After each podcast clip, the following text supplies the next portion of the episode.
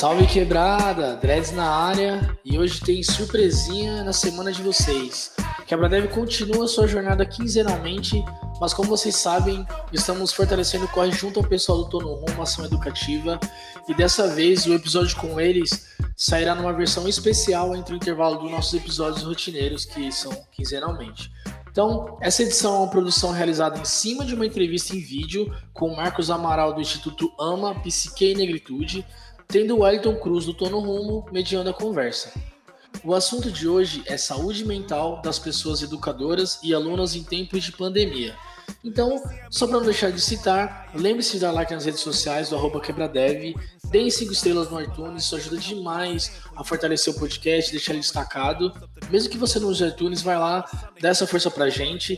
E se quiser falar conosco, quebradev arroba gmail ponto com. E se você quiser contribuir também, a gente tem um padrim, padrim.com.br barra QuebraDev, certo? Eu tenho certeza que vocês vão curtir demais esse papo, tá incrível. Então fiquem até o final, coloquem o fone de ouvido e, Gustavo, solta o beat, é nóis!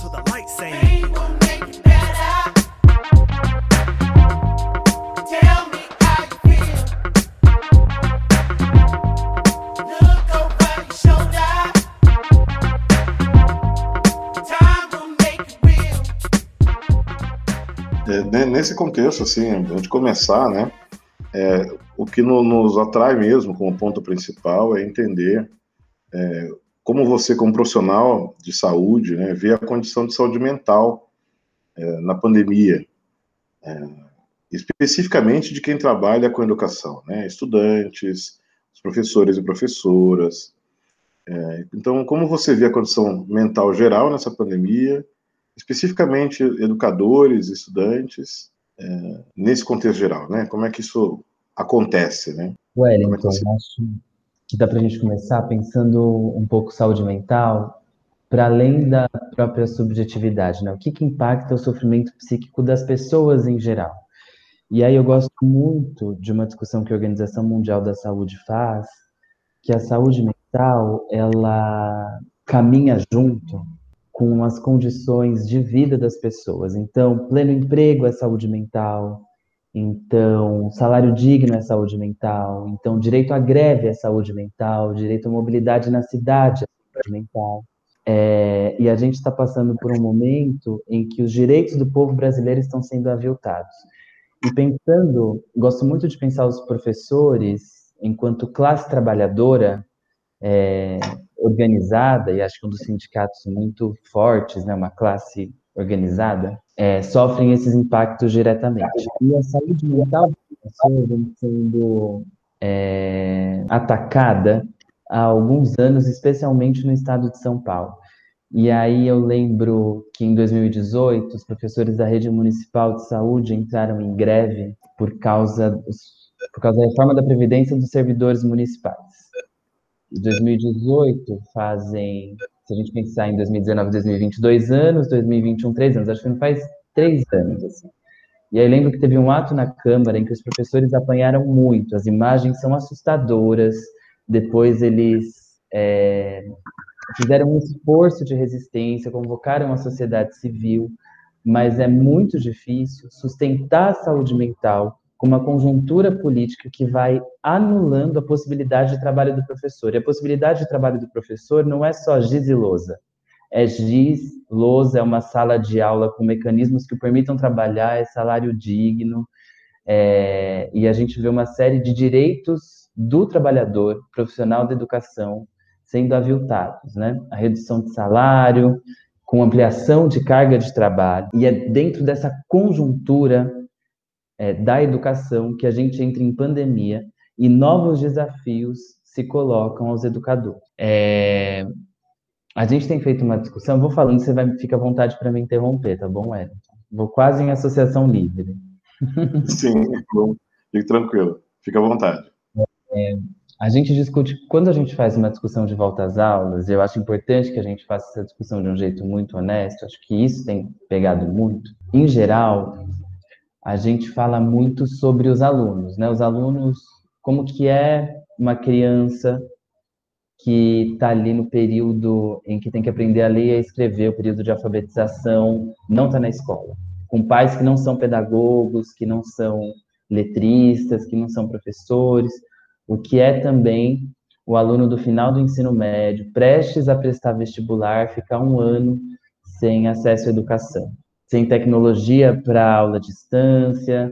A gente está muito preocupado com o aluno e com razão, mas é, acho importante, e os jornais têm feito muito pouco isso, têm negligenciado a preocupação com o professor. Porque de um lado nós temos os alunos e de outro nós temos os professores, que são tão importantes quanto os alunos, porque os professores na sala de aula são linha de frente, se eles estiverem na sala de aula, e eles não são tratados como linha de frente pela política pública de saúde. Durante um período da pandemia, em dois mil e vinte, no auge da pandemia, em dois mil e vinte, os professores, muitos deles trabalharam como assistentes sociais, por exemplo. Quando vão para a escola, entregar cesta básica aos alunos, quando vão para a escola entregar merenda para os, para os alunos. Isso é muito importante, isso é fundamental. Mas, é, onde está a articulação da assistência social, da saúde e da educação para auxiliar é, o trabalhador professor?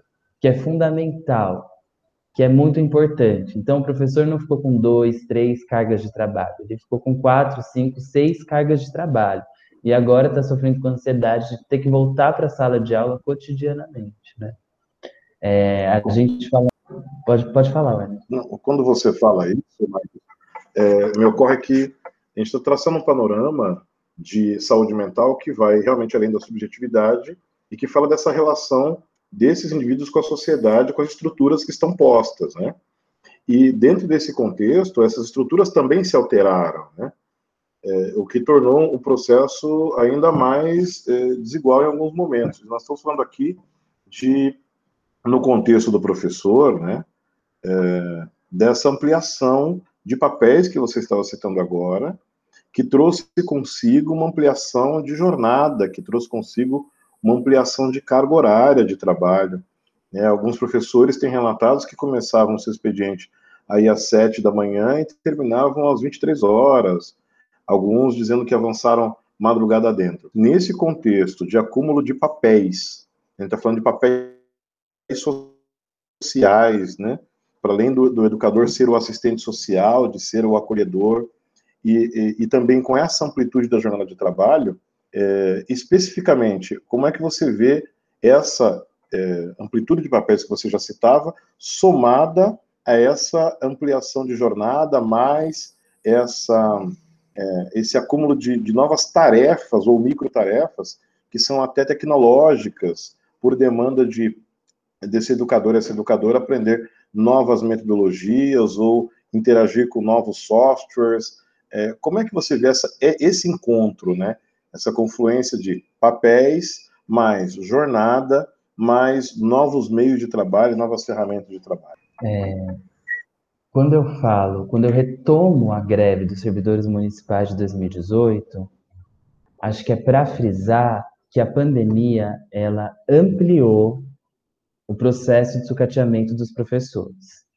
Mas o governo do Estado é, e o governador Elio João Dória, hoje, ele trabalhou e vem trabalhando cotidianamente para o sucateamento da profissão dos educadores nas escolas básicas. E aí a gente precisa também, Wellington, desde dois mil e dezoito, se aprofundou com a pandemia, mas não começa com a pandemia. O sucateamento do trabalho dos professores, ele é muito anterior à pandemia. A pandemia aprofunda o sucateamento do trabalho, é disso que se trata.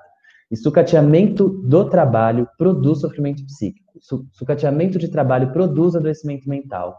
E a política pública não oferece recursos para cuidar da saúde mental desse professor. E quando eu digo recursos para cuidar da saúde mental, não estou falando de um psicólogo que atenda esse professor, isso é muito importante. Mas, é, para o professor ter saúde mental, sei que a gente pode falar assim, com muitas aspas, ele precisa de salário digno, ele precisa de recursos tecnológicos dignos, ele precisa de uma sala de aula que dê conta do seu trabalho, ele precisa de acesso à biblioteca, ele precisa de acesso à formação continuada. É, isso também contribui para a saúde mental do professor. Não só a presença de um psicólogo, né? Não é só disso que se trata. É... E aí não dá para falar do trabalho na educação no Brasil sem pensar na desigualdade social. Porque é claro que os professores das escolas particulares também sofreram muito é, com a tripla, quádrupla jornada, os horários se perderam, gravando aula meia-noite, duas, três horas da manhã, e as pessoas trabalhando em casa, com filhos, mas tem uma diferença muito gritante. As escolas particulares ofereceram todos os recursos aos seus docentes, as escolas de elite.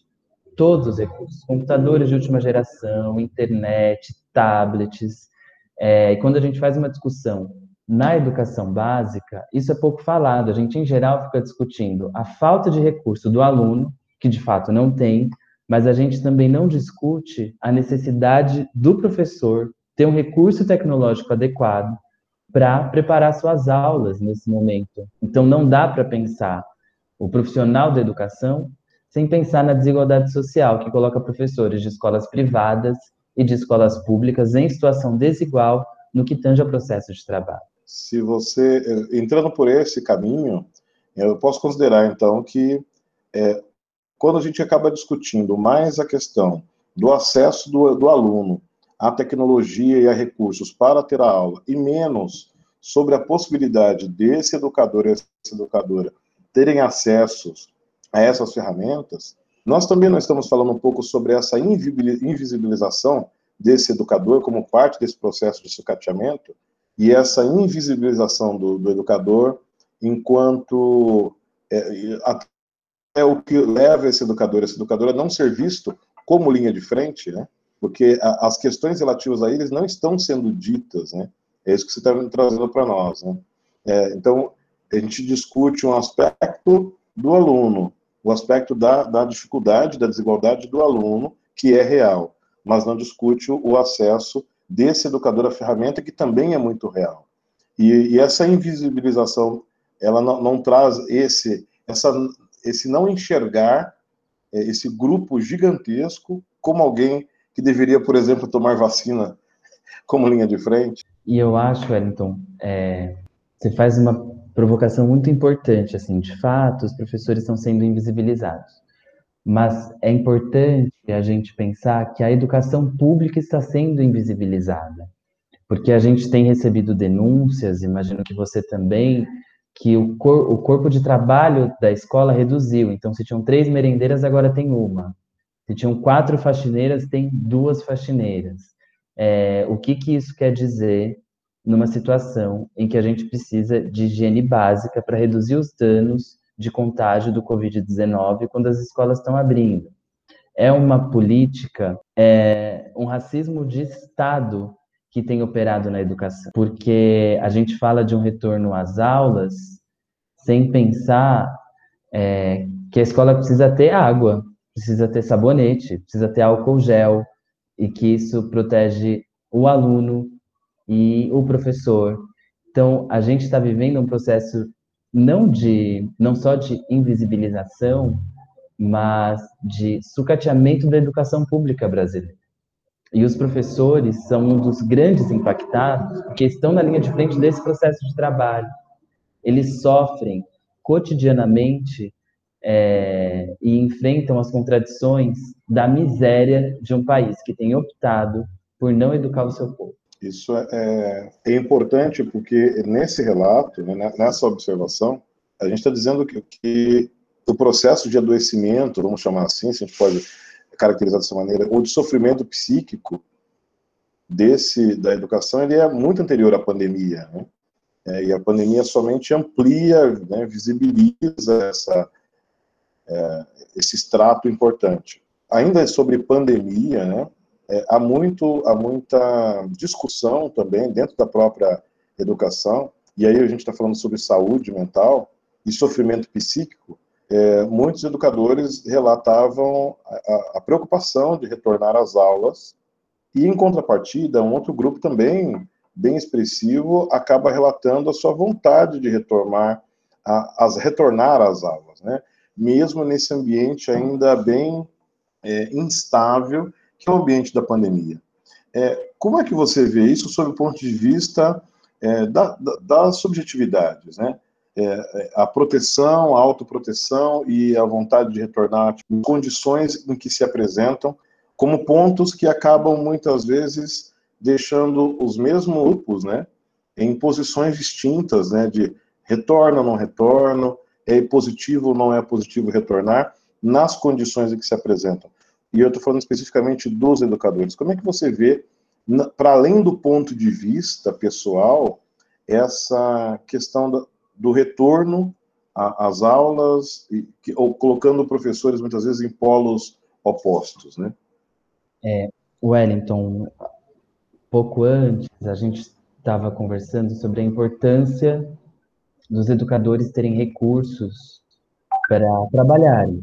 Que a falta de recursos na educação, por exemplo, contribui para o sofrimento psíquico, porque aí o professor precisa pensar quatro vezes, cinco, seis vezes, como que ele vai dar uma aula se ele não tem recurso para aquilo.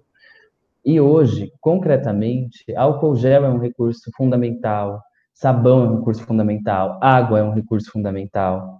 E os educadores trabalham em escolas em que eles sabem que esses recursos não existem. Eles já sofrem sabendo que eles vão chegar na escola e esse recurso não vai ter nem para eles, nem para o aluno dele. É, mas eu não consigo dar uma resposta, assim. Acho que a gente tem visto muitos analistas dizendo voltem, não voltem. É, eu não sei se vo- o que fazer com isso, mas acho que a gente consegue apontar as contradições para pensar coletivamente qual é a melhor saída. Porque, mais uma vez, não dá para pensar os educadores sem pensar a educação.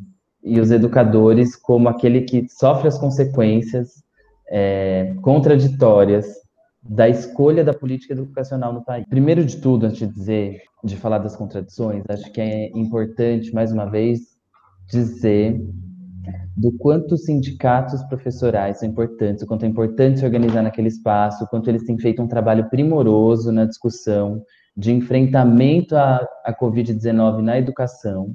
É fundamental, acho que ali está a saída, ali está a possibilidade, a luta coletiva, é, e acho que hoje a organização professoral que se apresenta como possibilidade de enfrentamento humano, como projeto de vida aos professores, é a via sindical, é, mas não dá para pensar na volta desse professor sem pensar a educação. Agora, acho que a gente precisa pensar nas contradições, porque quando a gente pensa na desigualdade social, é inegável, e aí não dá para não pensar nos alunos, que os alunos da elite brasileira, os alunos brancos desse país, pensando que aproximadamente sessenta por cento dos alunos da escola pública são pessoas negras, isso são dados do último censo da educação, do censo de dois mil e vinte, então a gente, os alunos brancos, né, os alunos que estudam em escolas particulares, eles tiveram acesso à educação, eles têm recursos, os professores que dão aula nessas instituições têm recursos, para eles a educação não foi negada. E os alunos das escolas públicas, eles ficaram um ano sem acesso à educação. Isso produz impactos a longo prazo. O que é um aluno em período de alfabetização não ser alfabetizado? Do ponto de vista do desenvolvimento infantil, é muito importante que as crianças tenham acesso à escola, tenham acesso à educação para o pleno desenvolvimento. Porque a gente adolesce, a gente... É, se torna criança coletivamente. A adolescência e a infância são experiências coletivas, é uma constituição coletiva, ela não é só individual, ela é individual também, mas ela só é possível porque é coletiva. As crianças foram negadas o direito à educação. Mais de cinquenta por cento dos adolescentes não foram fazer o Exame Nacional do Ensino Médio, que permitiria uma possível vaga no ensino superior em dois mil e vinte e um. Isso também tem a ver com as escolas fechadas. Como é que o Estado brasileiro vai justificar a manutenção do fechamento das escolas quando nós temos quase mil e quatrocentas mortes diárias? Hoje é doze de fevereiro de dois mil e vinte e um, a gente tem quase mil e quatrocentas mortes diárias, e a cidade de São Paulo, para dizer da nossa realidade, está completamente aberta. Os bares estão abertos, existem baladas abertas, existem festas abertas. É, no final do ano, as cidades turísticas estiveram todas abertas, não decretou-se lockdown em nenhuma das cidades turísticas do país, em nenhuma das cidades turísticas do estado de São Paulo. Como é que o estado de São Paulo vai sustentar o fechamento das escolas por mais um ano? Qual é, qual será a justificativa política? Não há. Hoje, o nosso mote, se é que eu posso dizer, seria fecha bar, abre escola. Não faz sentido os bares estarem abertos e as nossas crianças negras não terem acesso à educação. A gente sabe o que isso resultará a longo prazo. É, por outro lado, Como que é dizer abram escolas quando esse mesmo Estado não oferta os recursos básicos de redução de danos para a covid dezenove nas escolas? Não tem um plano efetivo de redução da volta às aulas. Não existe um plano que é, diga assim, vão vinte por cento dos alunos, eles ficarão em distanciamento social, o professor, o professor vai ter acesso a máscaras diárias, o professor vai ter acesso a álcool gel. Não existe um plano de retorno. É um plano de retorno para a morte. O que é dizer para esse... Por isso que os professores têm falado em greve sanitária, porque é uma greve pela vida. Só que é muito difícil, e aí acho que é uma decisão... Essa é uma decisão dos professores, é olhar para as contradições da realidade e tomar uma decisão, e defendo mais uma vez, acho que é dos professores organizados, não é? É... Qual vida vale mais? É a vida desse... Porque a vida de um adolescente, de uma criança que não tem acesso à escola... Também a constituição de uma vida para a morte. O que é uma criança que não tem acesso à educação? Qual é a perspectiva de futuro que essa criança vai construir? Por outro lado, abrir as escolas também é uma política para a morte. E acho que é nessa contradição que a gente precisa conseguir coletivamente construir um projeto de vida. Nesse sentido, os professores têm chamado uma greve sanitária. Mas acho que a greve sanitária também é contraditória. A gente precisa... Dá para colocar na balança? Acho que não. É. É, você coloca no, no, nesses termos e a gente entende essas contradições como contradições que, que vêm dos contextos, mas são necessárias serem debatidas, né? Serem dialogadas coletivamente, como você já expôs. É, é, os espaços de diálogo para esses grupos, estamos falando dos educadores, mesmo dos alunos e mesmo dos pais, é, seriam espaços de possibilidade para manutenção, É, para resolução ou, ou discussão desses, dessas dificuldades ou desses, dessas, desses impactos. Mas também seriam, por serem espaços de coletividade, espaços de, de saúde, né? No, no sentido de fomentar ou proporcionar essa autoexpressão, de verificar que as pessoas podem possuir voz e, e se contrapor ou colocar suas ideias em um espaço em que essa necropolítica existe? Sem dúvida, Wellington. Eu acho que tem... A grande potência da educação, a grande potência da escola pública é que ela é um espaço em si mesma coletiva. A escola é um espaço coletivo. É... Os C E Us são espaços coletivos, né? Estavam aí abertos antes da pandemia. A escola é um espaço coletivo por excelência. E é um, é um espaço coletivo... que consegue, e os professores são impressionantes em como eles conseguem fazer isso, articular é, sociedade, especialmente através das famílias, famílias, territórios, escolas, é um espaço intergeracional que tem crianças e adolescentes, e professores, e gestores, que tem famílias de diferentes idades, que constrói projetos coletivos. A educação sempre construiu projeto territorial. Os planos político-pedagógicos da escola, eles são resultado de constituição coletiva. Então, se coloca um desafio para a escola, que é construir uma saída de enfrentamento à pandemia. E ela só é possível coletivamente. E a escola tem toda a expertise, toda a inteligência, toda... trabalha com isso historicamente, com a experiência coletiva. Isso a escola sabe fazer, isso os educadores sabem fazer. E é na experiência coletiva da escola que está a possibilidade de construção do projeto de vida, do projeto de saúde mental, para os educadores, para os alunos, para os territórios. Acho que a pandemia tem anunciado isso, mas quando a pandemia anuncia isso, a escola já faz projetos coletivos há muito tempo, há muito tempo, e sem recurso nenhum, sem recurso nenhum, com pouco recurso do Estado brasileiro. A escola já faz. Então, você vê que No, no contexto escolar, é possível se desenvolver processos, né, coletivamente, esses, é, esses trabalhos que envolvam a saúde mental a partir do ambiente escolar, devido a essa, essa expertise dos educadores e da escola como um todo? Uhum, a saída está na própria educação, sem dúvida.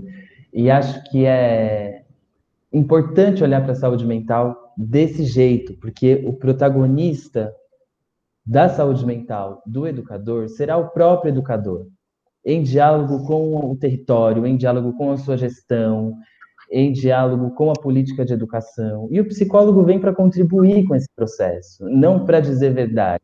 Muito pelo contrário, mas para estar junto, é, para pensar estratégias de enfrentamento, não com grande saber, né? Acho que a gente está ali no campo da saúde mental, mas entendendo saúde mental desse jeito amplo, desse jeito coletivo, né?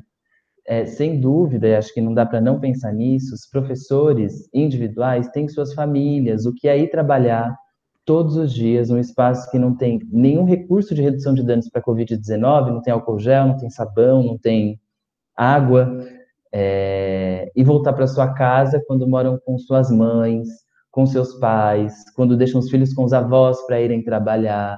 Isso também produz sofrimento psíquico, né? Porque é, o nosso corpo, com covid dezenove, tornou-se uma arma, e os professores sabem disso. E eles temem o que o corpo deles pode produzir no corpo do outro, e no corpo dos alunos, no corpo dos familiares. É um momento de muita tensão, de muito estresse, mas um estresse que não foi o educador que produziu, mas ele tem que lidar com isso, né? E, e acho que a saída está na própria educação, não tenho dúvida. Às vezes, Wellington, a gente se culpa porque a gente não consegue gerenciar o próprio estresse. Os educadores se culpam muito, né? Será que eu estou sendo um bom educador? Será que minha aula foi boa? Será, será que eu... Como é que eu estou dando conta de mim nesse contexto? Eu não dou conta nem de mim, como que eu vou dar dos alunos? E acho que o primeiro passo é entender que a gente está fazendo a gerência do estresse no caos. Não ter dúvida que a gente está fazendo a gerência do estresse no caos. E que nem sempre vai ser possível gerenciar o estresse, porque a gente está gerenciando no caos. E o estresse por algo que nós não produzimos. E sendo muito honesto, eu acho que a única possibilidade, mais uma vez, é coletiva. Como é que meus colegas estão fazendo? De que jeito? Como que a gente pode enfrentar isso junto? Como que os professores daquela escola vão fazer com a pouca possibilidade que eles têm de recursos de redução de danos para a covid dezenove, para enfrentar coletivamente essa ida à escola, essa abertura às portas? Porque o Estado tem dito, né, as escolas, as, as portas das escolas se abrirão e as crianças virão. Então é lá com seu colega do lado, assim, como que a gente vai fazer para se sentir menos em risco estando em risco? Pensando nessa linha, né, é, metodologias que são geradas desse coletivo, porque o Tono Romo é uma metodologia gerada a partir do encontro desse coletivo, né, de vários alunos, da escuta de vários jovens estudantes, de vários educadores, de várias educadoras. É, pensando nessa metodologia, a gente entende que outras também são muito bem-vindas, elas só podem ser geradas e gestadas a partir desse coletivo. É, mas também dentro da sua fala, ocorre que a gente trabalha muito com, essas, com esses campos das desigualdades, né? É, com as maneiras diferentes, como esses projetos de vida são desenhados. Trazendo dentro, para dentro desse contexto, dessa, desse momento atual ainda, né, em que alguns tiveram mais acesso ao Enem que outros, ou tiveram mais acesso a esse período de formação e desenvolvimento é, dentro das escolas públicas ou não. Nesse período de desigualdades, né, como é que você vê a desigualdade afetando especificamente o aspecto do jovem estudante e da jovem estudante? A gente falou bastante aqui sobre o educador nesse contexto e sobre o ambiente macro da, da escola enquanto coletividade. Mas pensando um pouco mais especificamente nos estudantes e nas estudantes, como é que você vê essas desigualdades impactando essa saúde desses indivíduos? É, Wellington, acho que a análise de conjuntura é muito triste, né, nesse momento. A gente vinha no último período, antes da eleição do presidente Jair Bolsonaro, desse genocida, É, apesar de todas as contradições, não vou aqui fazer uma análise das contradições dos governos Lula e do governo Dilma, mas a gente viu, é, por exemplo, a Lei dez mil seiscentos e trinta e nove, de dois mil e três, que discutiu relações étnico-raciais na escola, do último período. A gente viu a ampliação de programas de inserção de pessoas pobres e negras no ensino superior, como o Programa Universidade para Todos, ampliação de vagas nas universidades particulares, com todas as contradições. Acho que aqui a nossa tarefa não é apontar as contradições colocadas nesse programa. Ampliação de vagas nas universidades federais, a construção de universidades federais no Norte e no Nordeste, no interior do país. Era um projeto que caminhava, mesmo não mexendo nas estruturas de poder, para a redução das desigualdades educacionais, é, entre pobres e ricos, entre negros e brancos. Com a eleição do Jair Bolsonaro, a gente tem uma virada, porque tudo que a gente achou que era uma política fortalecida, como, por exemplo, as cotas, que as pesquisas já apontam que elas são fundamentais para a redução, para a redução da desigualdade racial nesse país, vem sendo questionada o tempo todo. E a educação, nos seus diversos níveis, do básico ao superior, a pós-graduação, o corte de bolsas de pesquisa, o corte, a ciência sendo questionada, a gente vem ver isso, né, na produção das vacinas, por exemplo, questionada pelo governo federal, faz com que a educação como um todo seja questionada. Só que a educação de quem é questionada? Porque a elite não deixou de ir para a escola em momento nenhum. Em momento nenhum. Quem ficou um ano, pelo menos, sem acesso à educação foram as crianças negras, foram as crianças pobres. E a longo prazo, é, eu li um texto que dizia assim, a gente não vai ter uma massa de desempregados, porque desempregado tem formação. Você precisa botar no currículo, terminei o ensino médio. A gente está num período em que as pessoas é, não vão concluir o ensino médio. Esse é um dado muito concreto. Isso vai ampliar a desigualdade racial nesse país. Quando a gente fala em genocídio do povo negro brasileiro, não é só aquela bala que alveja o corpo de pretos e pardos nesse país.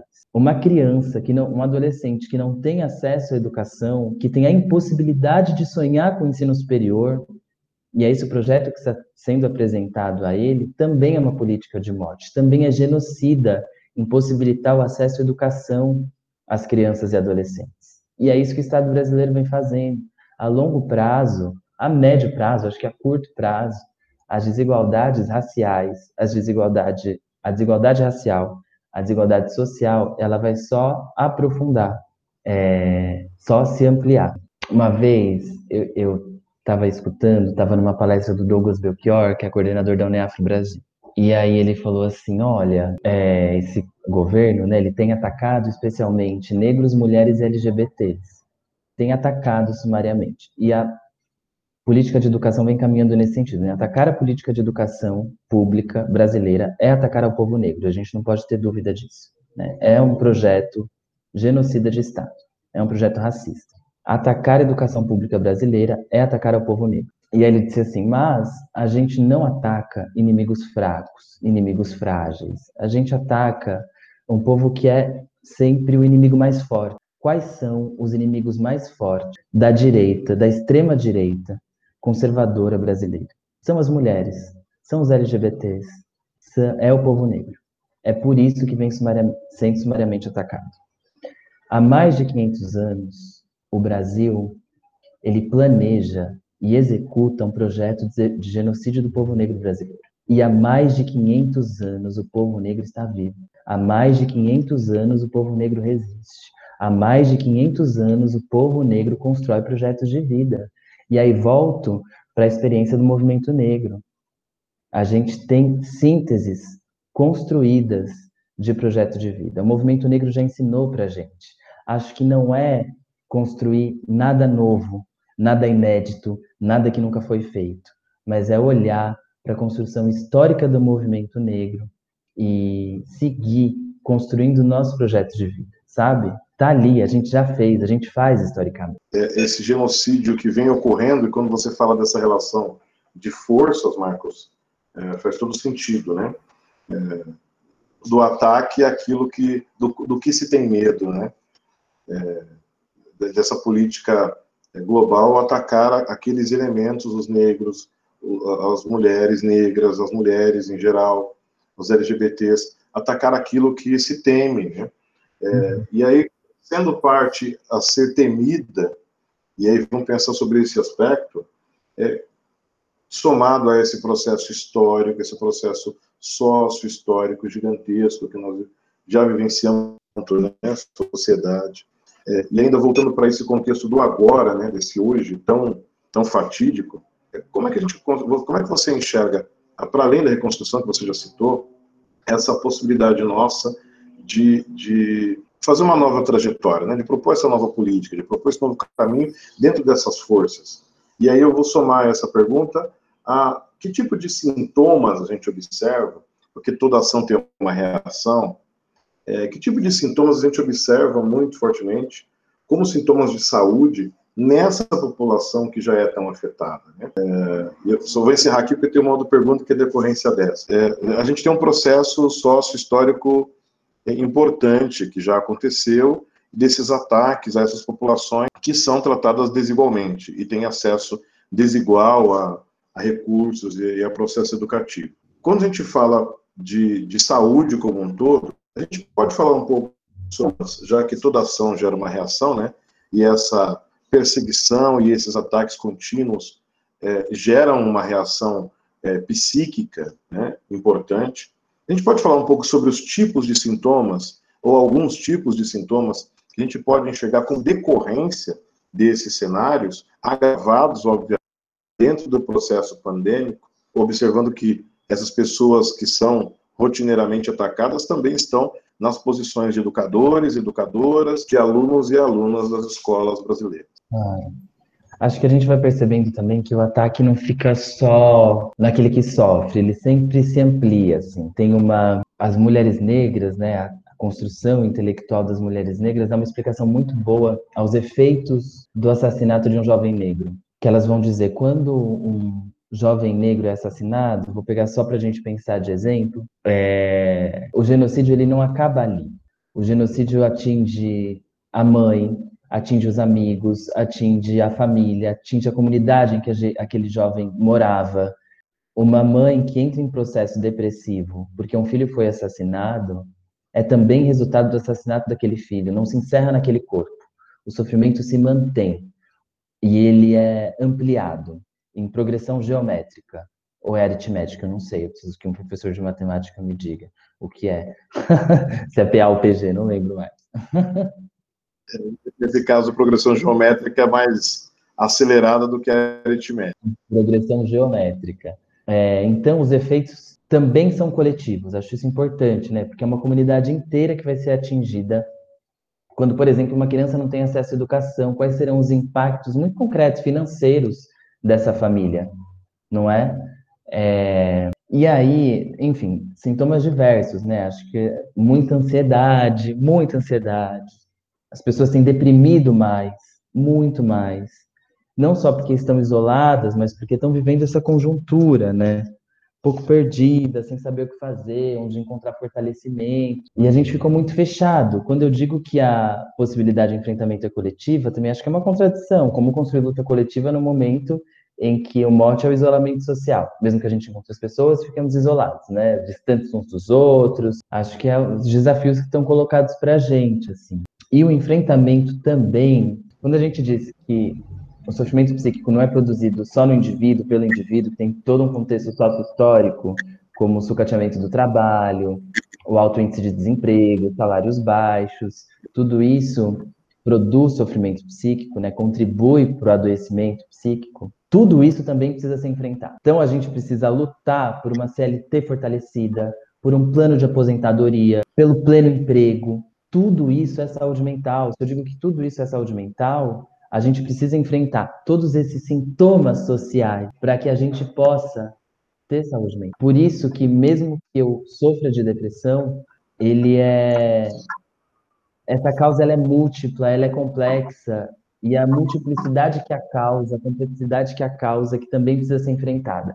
Claro, a depressão precisa ser cuidada individualmente, em processo terapêutico, com um psiquiatra, tudo isso precisa ser feito. Mas a gente também, enquanto sociedade, precisa se responsabilizar pelo, pelos nossos que adoecem. A gente precisa se responsabilizar pelos nossos que adoecem. E quando tem um colega, um educador, afastado do trabalho, depressivo, com ideação suicida, quando eu tenho um colega educador nessas condições, como que eu posso contribuir com ele? Me sindicalizando, lutando pelo pleno emprego, lutando pelo salário digno, lutando por recursos na escola. Eu estou contribuindo com a saúde mental dele, mesmo que indiretamente. Porque isso também é resultado do adoecimento dele, sabe? Esses são nossos recursos. Acho que a gente tem muitos. E nós somos muitos. Eu vou, eu vou fazer aqui uma pergunta que é quase uma provocação, né? Mesmo considerando toda a nossa parceria e nosso respeito. Você sente que, de alguma forma, é, o ambiente educacional é, está, de alguma maneira, contaminado por um aspecto que não era originalmente dele, é, e eu vou ser mais objetivo nisso. É, existe um aspecto que era muito, é, é muito mais comum que a, não seja nada bem-vindo ou bem-quisto um adoecimento ou um agravamento de questões de saúde mental ativos, ambientes empresariais. Muitas vezes é, segue-se é, pessoas com assédios morais decorrentes desses, desses adoecimentos, né?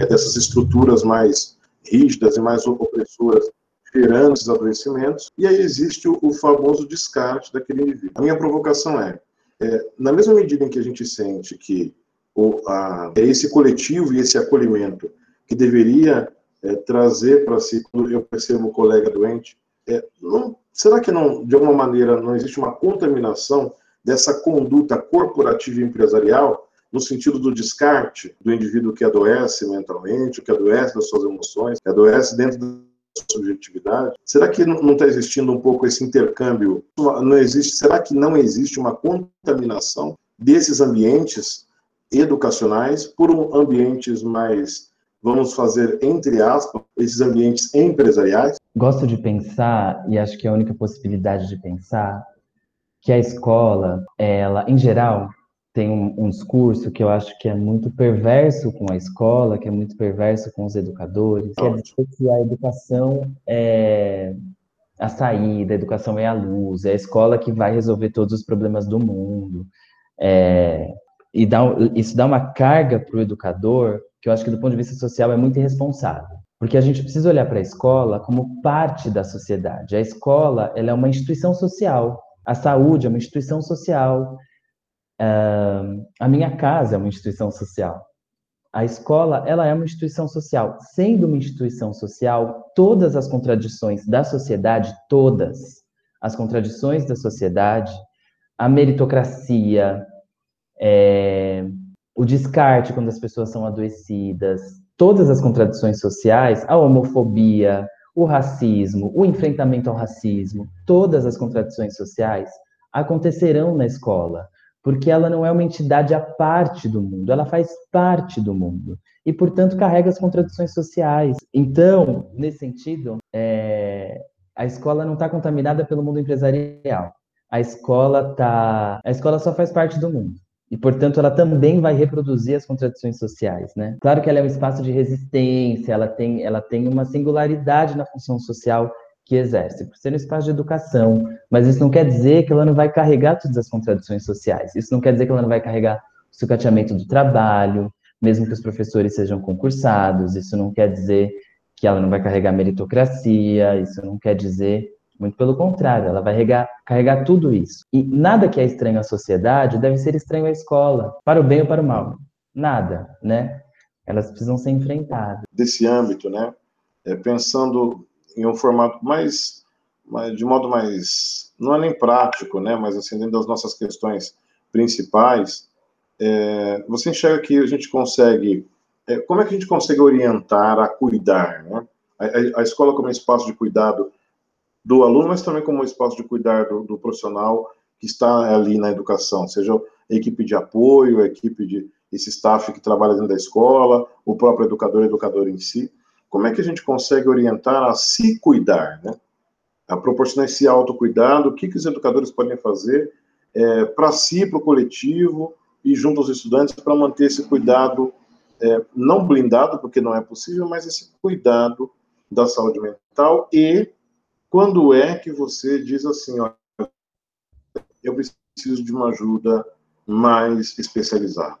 É, a resposta para ajuda mais especializada, ela é difícil de dizer, porque ela é uma decisão muito individual, né? Até onde a gente dá conta, e a gente não precisa dar conta de enfrentar nosso sofrimento sozinho, pelo contrário.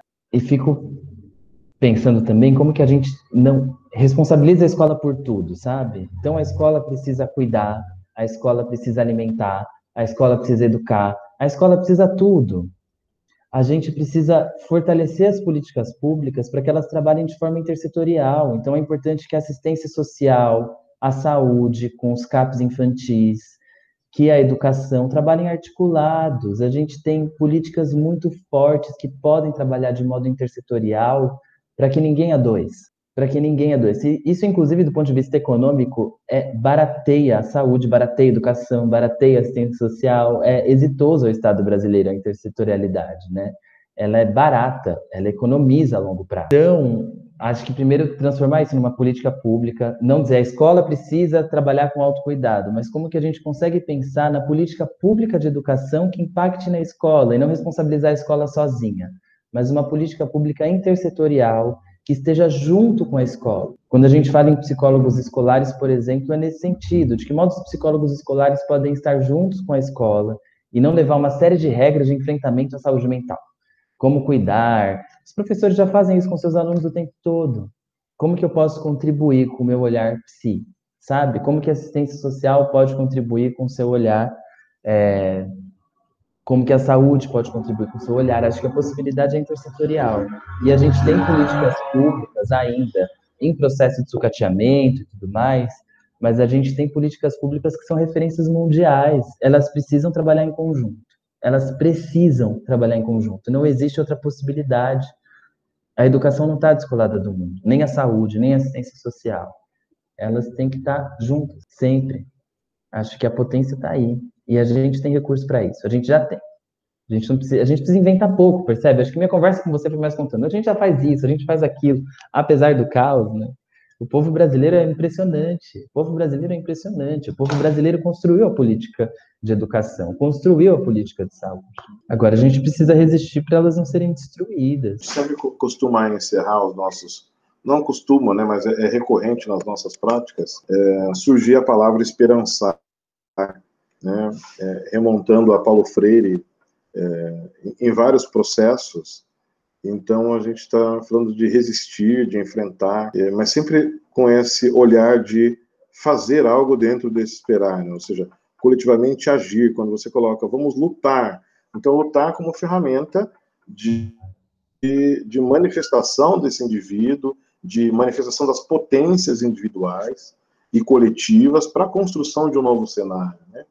É, isso é, possibilita movimentar essas energias internas e externas, essas, essas questões mais subjetivas, transformando também isso em objetivos. Né? Se eu não tenho esperança, se eu não tenho a esperança do esperançar, eu não vou me organizar, eu não vou resistir, eu não vou pensar em perspectiva de futuro. A esperança é nosso norte e a luta é nosso guia. Isso aí, excelente, excelente momento, né? É... Enquanto norte, enquanto guia, eu quero colocar esse, esse final no nosso encontro e textualmente também depois, e agradecer a sua disponibilidade, pelo tempo, pela sua fluência, pela sua orientação. A gente vai trabalhar com esse material de um modo muito carinhoso para poder transcrever e fazer isso acontecer, e seguramente nós vamos fazer mais vezes, tá? Eu te adianto. Então é isso aí, galera. Papo enriquecedor sobre saúde mental. Agradecemos aí o Wellington, agradecemos o Marcos Amaral e agradecemos a vocês que ouviram o podcast até aqui. Vocês fortalecem o nosso corre. E então, até a semana que vem com o nosso episódio quinzenal. Um abração e valeu!